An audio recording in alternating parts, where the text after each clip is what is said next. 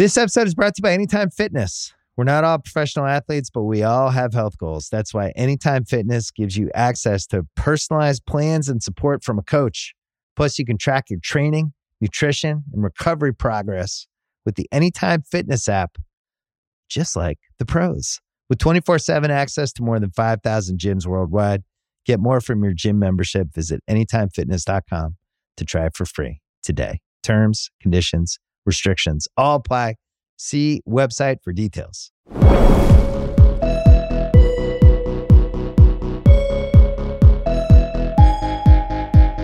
Welcome to the hottest take. I'm Juliet Litman. I'm joined by my colleagues Mallory Rubin and Chris Ryan. Chris, you have the floor. Hey, restaurants, turn the music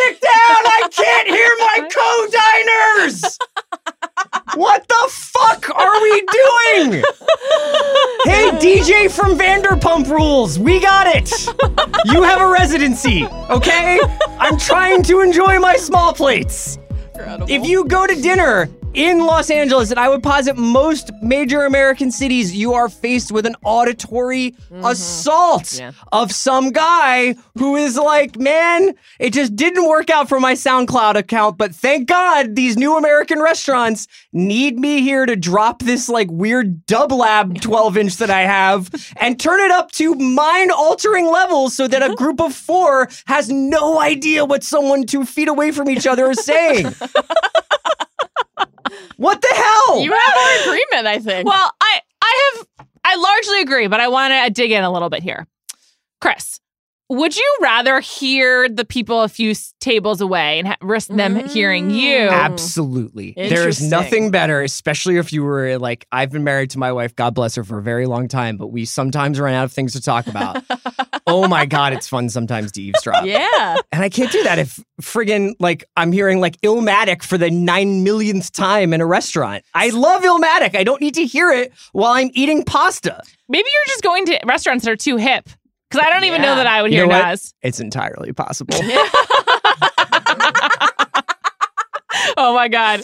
Congratulations, Chris. because I will say, like, my my vision of the alternate here is like a place that you that you like haven't thought about in a really long time. like the Denny's across the street from our Yeah. office. Very Yeah. chill vibes there. Or like what if I walked in there right now and like James from Vanderpump was like, "All right then, let's go, Denny's.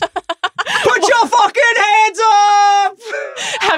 you even been to SUR? This is a very specific indictment of is. DJ James I was just Kennedy. thinking about literally like the culture of the idea of like I was at a place, uh, an unnamed uh, Mediterranean restaurant in West Hollywood recently Mhm. that I like at, at a certain point in the evening, like I a guy appeared behind my table and began sitting up, setting up for his DJ set. Now, granted, that restaurant turned into a clubbier, more like atmosphere towards the end of the evening, but it is a little bit disconcerting at like seven forty five, and someone puts on like a nine minute trance remix of of a Billie Eilish song. is this just about in-house DJing, or is it also just if you're playing? It's a also just like I just think that like honestly, if? I have to be completely honest, I think that the widespread proliferation of music in every single aspect of public life has made music a little bit less important to me. There's no That's place you walk into anywhere where there isn't music playing anymore. that is true. It's almost like we can't handle silence. Yeah. And like because people just walk around with their phones and headphones all the time, you never have to be without like a soundtrack. So it's somewhat on us because yeah, you're right. I think we do mostly have like a lot of people walk around with headphones now, especially with like all the changes we've made where we can have like these very ergonomic, easy Yeah. to wear things. But on the other hand, I do think when you, if you pay attention to how many public spaces are now not only have music or sound, but like are actually soundtracked with music and it, mm-hmm. somehow all the music sounds the same.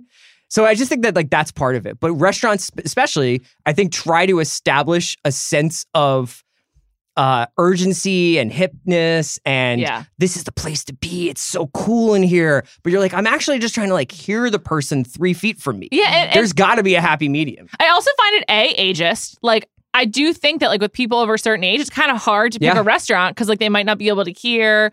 Just like not a vibe that's conducive to them. And then like why does it always have to be like cool pop and hip hop. Like I actually love classical music and find it very soothing. Sure. If you want to create an atmosphere, like can't you make it feel more cozy and warm? Like maybe play some some uh, opera. I, don't will know. say, just as a counter to my own argument, Yeah. if you've ever gone into a bar and there's no music playing, that's awkward. the Tough- fastest way to feel vibe. like you were Kurt Russell in the thing, But- where you're like, "What is happening?" but you walk into that bar, be like, "This is a bar. I know it's going to Sure. be loud." It's Right, different when you go to a restaurant, of yeah, where you're looking for food. Would you ever consider asking for a change? like asking the restaurateur Yeah. to turn it down. Saying, hey, You know what? I think that that person made their decision. Like I mm. it there's certain things that I don't mind saying like, you know what, man? Like I have another big thing which is that like I'm convinced that I get bad tables. Mm. So like when I go probably because I talk so much shit about restaurants. Yeah, maybe because they're like, this is the guy who complains about our music, doesn't want our free dishes, and can't wait to get the fucking check at the end, so that he doesn't want to if be you look with at a restaurant and it's like half you full and they're like table for two or four or whatever, it's like cool. We have this spot right next to the dishwashing station. I think like I start to get a little. I've got. I've been like, you know what, man? Like, how about we get one that's not next to the to Yeah. the to the And pizza that's why the you pizza end up, oven? That's yeah, why you end up next to the DJ. I guess. I guess you're right, Mal. It's all connected. it is. Uh, Chris, I side with you. I agree. Let's turn I that music it's- I- down. I'm with you too. All right, thanks, as I understand the restaurant experience. You- once again, not leaving Not your a home. problem when I'm Mallory's ordering like, she goes out to Postmates. restaurants. She's like, have you ever heard this song? This is amazing. Yeah, the soundtrack at home when you're just accepting your caviar or DoorDash. It's always whatever you want. It's it your to be. TV. Think That's true. about it. For, Next time on Teen Hospital. for Mallory Rubin and Chris Ryan, I'm Juliet Litman, and this has been The Hottest Take. This episode is brought to you by 20th Century Studios' Kingdom of the Planet of the Apes. As a ruthless king builds his empire at the expense of the remaining human race, a young ape will fight for the future of apes and humans alike. Kingdom of the Planet of the Apes. Enter the kingdom in IMAX on May 10th and in theaters everywhere. Get tickets now.